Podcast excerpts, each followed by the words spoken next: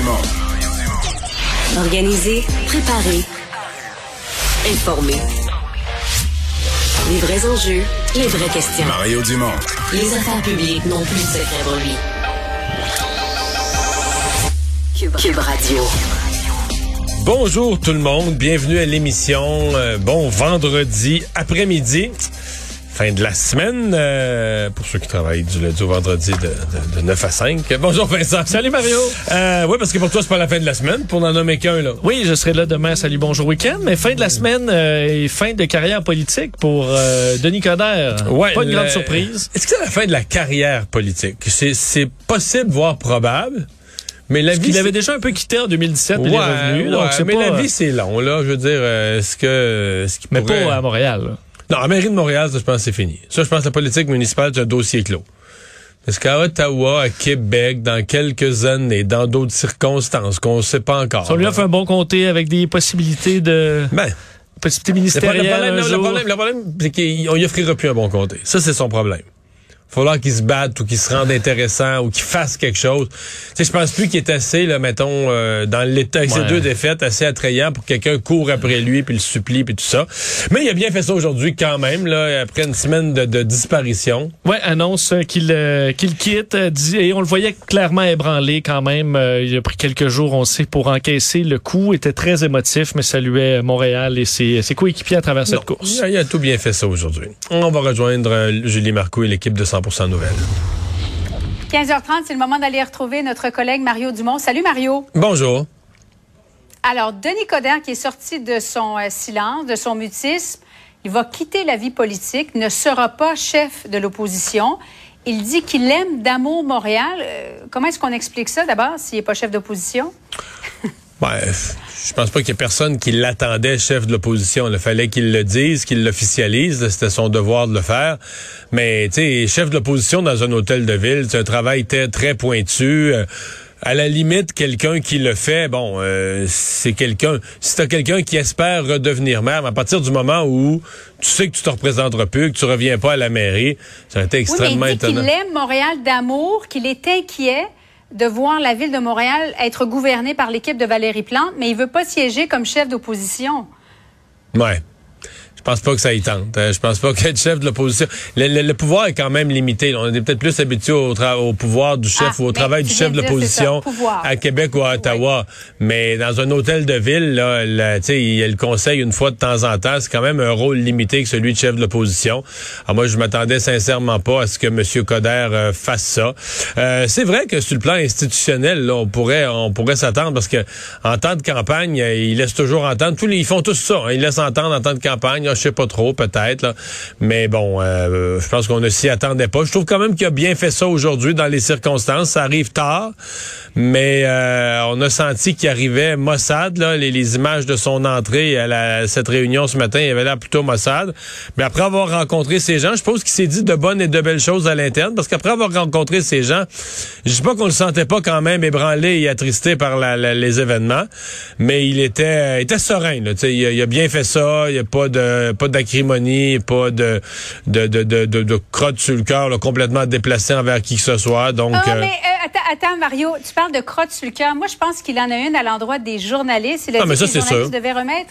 Ah, Mais on, on va écouter ce qu'il a dit. Je dirais pas qu'il a rabroué les journalistes, mais leur a demandé de faire un examen de conscience. On va l'écouter. Moi, je pense aussi que le journalisme a besoin de se renouveler.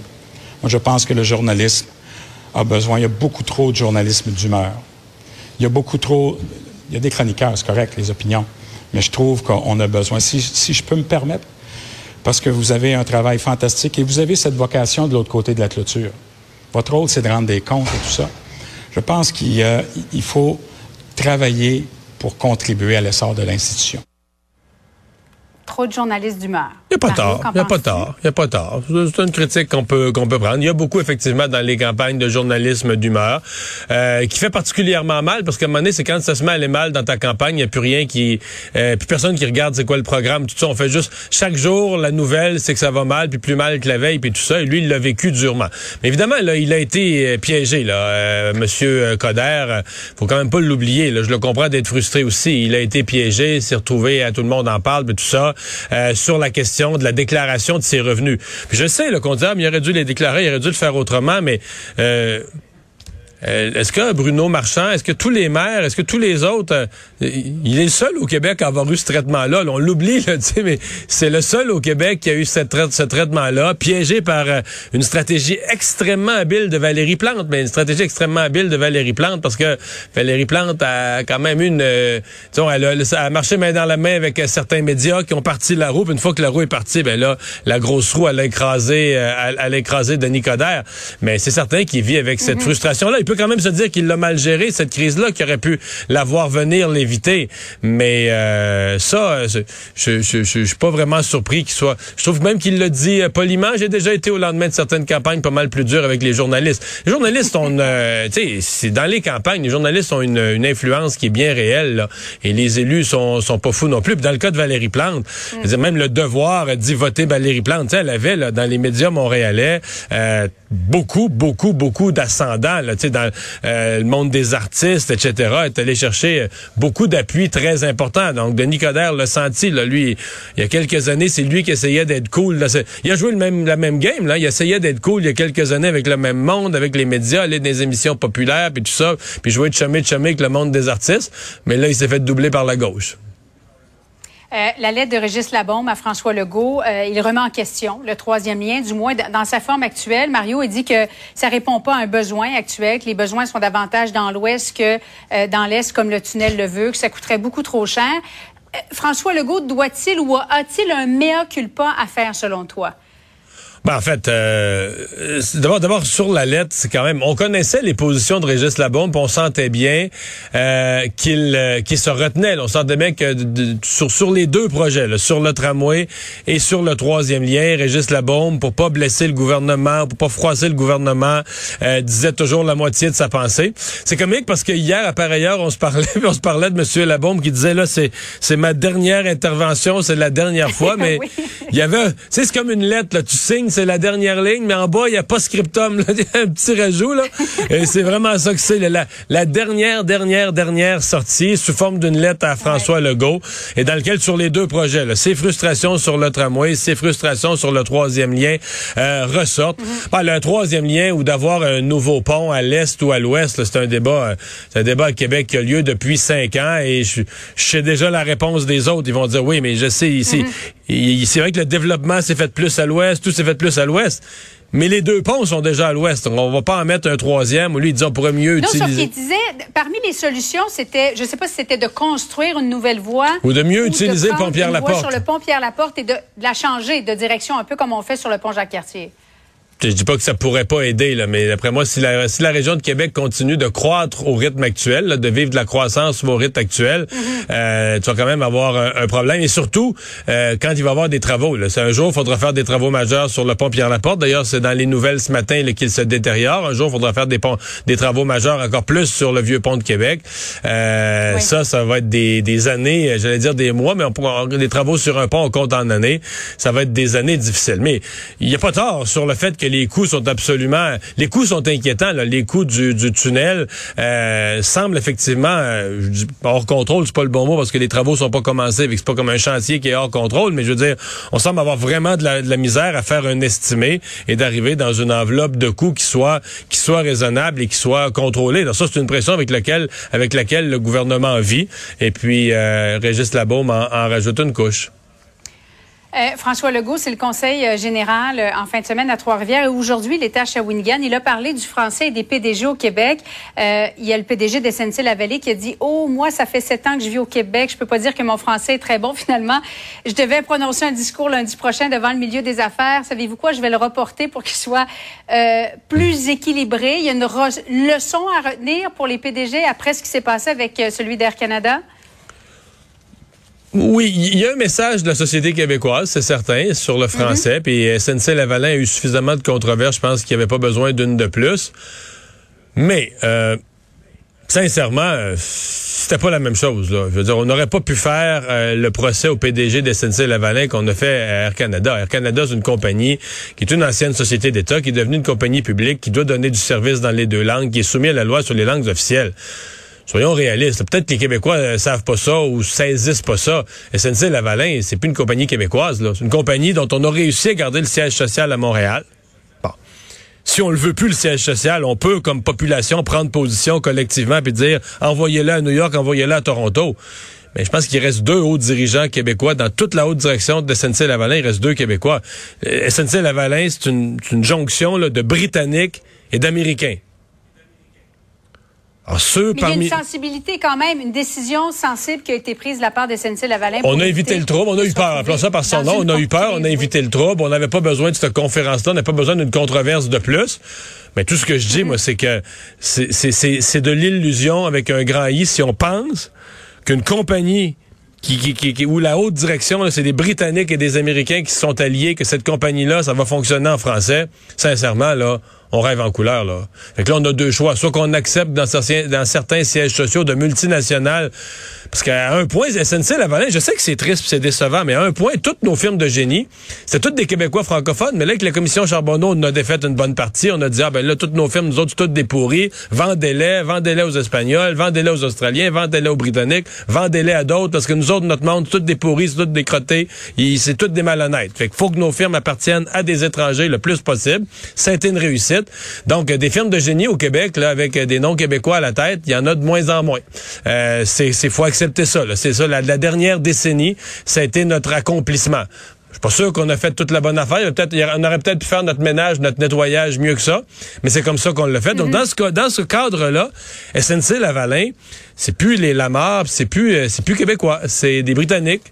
Euh, dans le cas de M. Edwards, je pense que c'est un Écossais, pour être précis. Des Britanniques, des Américains. Si on pense que des Britanniques et des Américains se réunissent dans une salle et se mettent à placoter en québécois, euh, d'après moi, on rêve. Bon, euh, un mot sur Simon Jolin Barrette. Mario, moi, je me rappelais pas de l'avoir vu ému aux larmes, comme on l'a vu hier. Je l'ai fait tout à l'heure en entrevue. Euh, il a l'habitude de dégager une image très froide, même un peu comme un robot. Là. ça l'a rendu plus humain, trouves-tu? Oui, probablement. Mais en fait, pour tous les parlementaires, euh, je trouve que c'est quand même un rappel que euh, c'est parce que je suis peut-être le premier coupable. on a toujours tendance à voir tous les dossiers en termes de stratégie, puis qu'est-ce qui va arriver, puis qui, va gagner les élections, puis il marque tous des points, puis il en perd avec ça, puis tout ça. Mais dire, le but premier du Parlement, c'est pas ça. Là. Ils font quand même des choses euh, avec le bien public en tête, tout parti confondu. Et dans ce cas-là, et c'est des années de travaux. Là.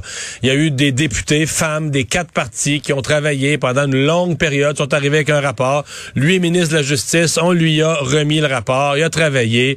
Euh, ça a été compliqué. Mm. Il y a eu la juge en chef dans les pattes. Et là, ils arrivent. Il y a la fatigue aussi de la fin de la session parlementaire. Et là, ils arrivent tous ensemble de tous les partis, puis se, se réjouissent de ce qu'ils ont pu accomplir. Et effectivement, ça a fait monter en lui l'émotion. En même temps, un moment où il racontait, il y a peut-être peut-être un bout qu'on connaît. Il parlait d'accueillir dans les bureaux de comté euh, des personnes qui ont vécu la, violence conjugale et euh, qui ont vécu des choses très dures et du rôle donc qu'ils ont comme députés de, de partir de ça, de partir de ce que les gens vivent et de transposer ça en des lois qui vont changer le cours des choses. Mais euh, oui, ça l'humanise probablement lui, mais je trouve aussi que ça humanise, pas que ça humanise, mais que ça, ça ancre tout le travail euh, de, de, de, mhm. députés de l'Assemblée nationale dans le réel, dans euh, le fait que...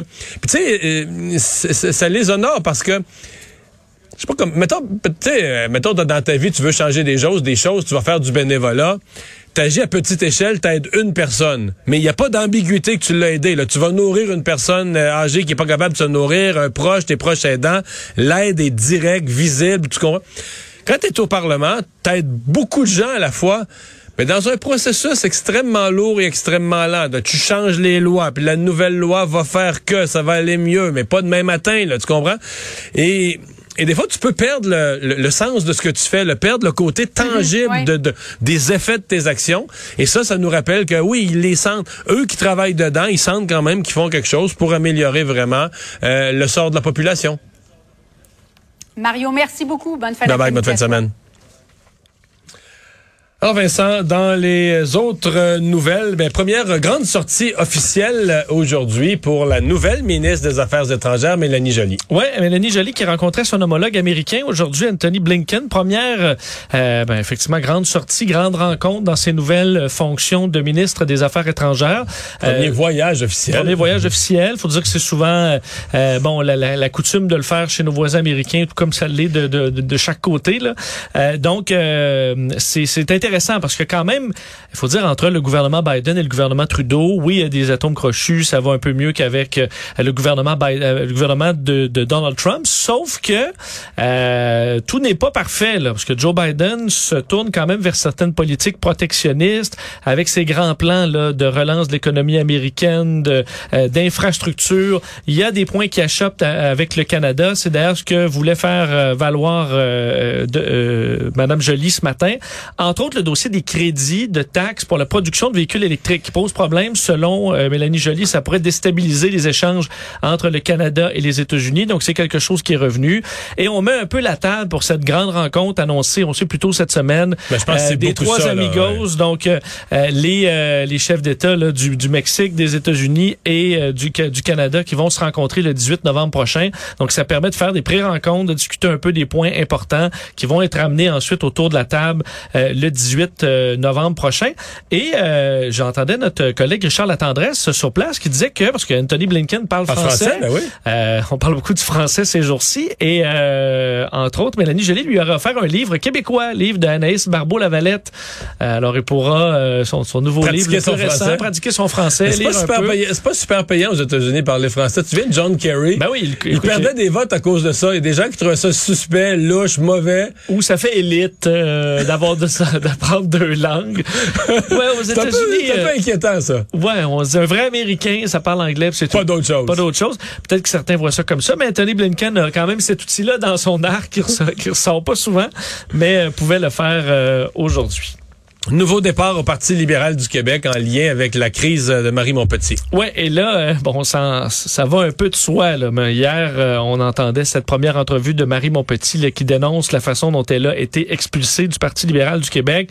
Mais c'est son père qui était bien impliqué depuis longtemps dans le Parti libéral, président de l'Association libérale de Soulanges, militant de longue date euh, du Parti libéral, qui claque la porte pour contester ben, le, le, le, traitement réservé à sa fille. Et tout comme euh, ceux qui avaient quitté, claqué la porte dans son exécutif euh, dans les derniers jours, ben il va pas de main morte, là, disant que Dominique Anglade c'est mal comporté, que c'est pas la culture libérale, que c'est inadmissible, va démissionner donc de tous ses postes au lendemain du congrès des militants qui se tient à Québec à la fin novembre.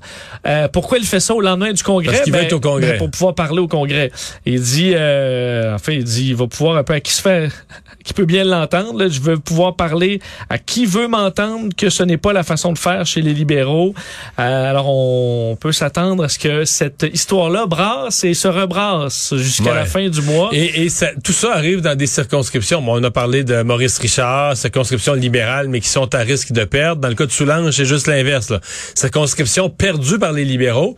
Mais si j'avais à te faire une liste d'une dizaine de... Mettons, on dit les libéraux, ils sont à, ils sont à 24, 25. Peut-être qu'il faut qu'ils remontent à 35. Parce qu'à un moment donné, il faut que tu te fixes des buts d'envie de, de remonter. Ben là, euh, peut-être je mettrais Soulange dans la liste, là. Oui. dans la rive sud-ouest. Ben, puis aussi, j'ai l'impression que tu es un militant de 40 ans de, libéral. Euh, il y a du monde. Il, connaît beaucoup de gens. Il connaît beaucoup de gens. Fait que euh, quand tu dis brasser cette histoire-là, euh, il peut il, peut la ramener quand même plusieurs fois d'ici la fin du mois. Et Vincent Dessureau. Un duo aussi populaire que Batman et Robin. Cube Radio.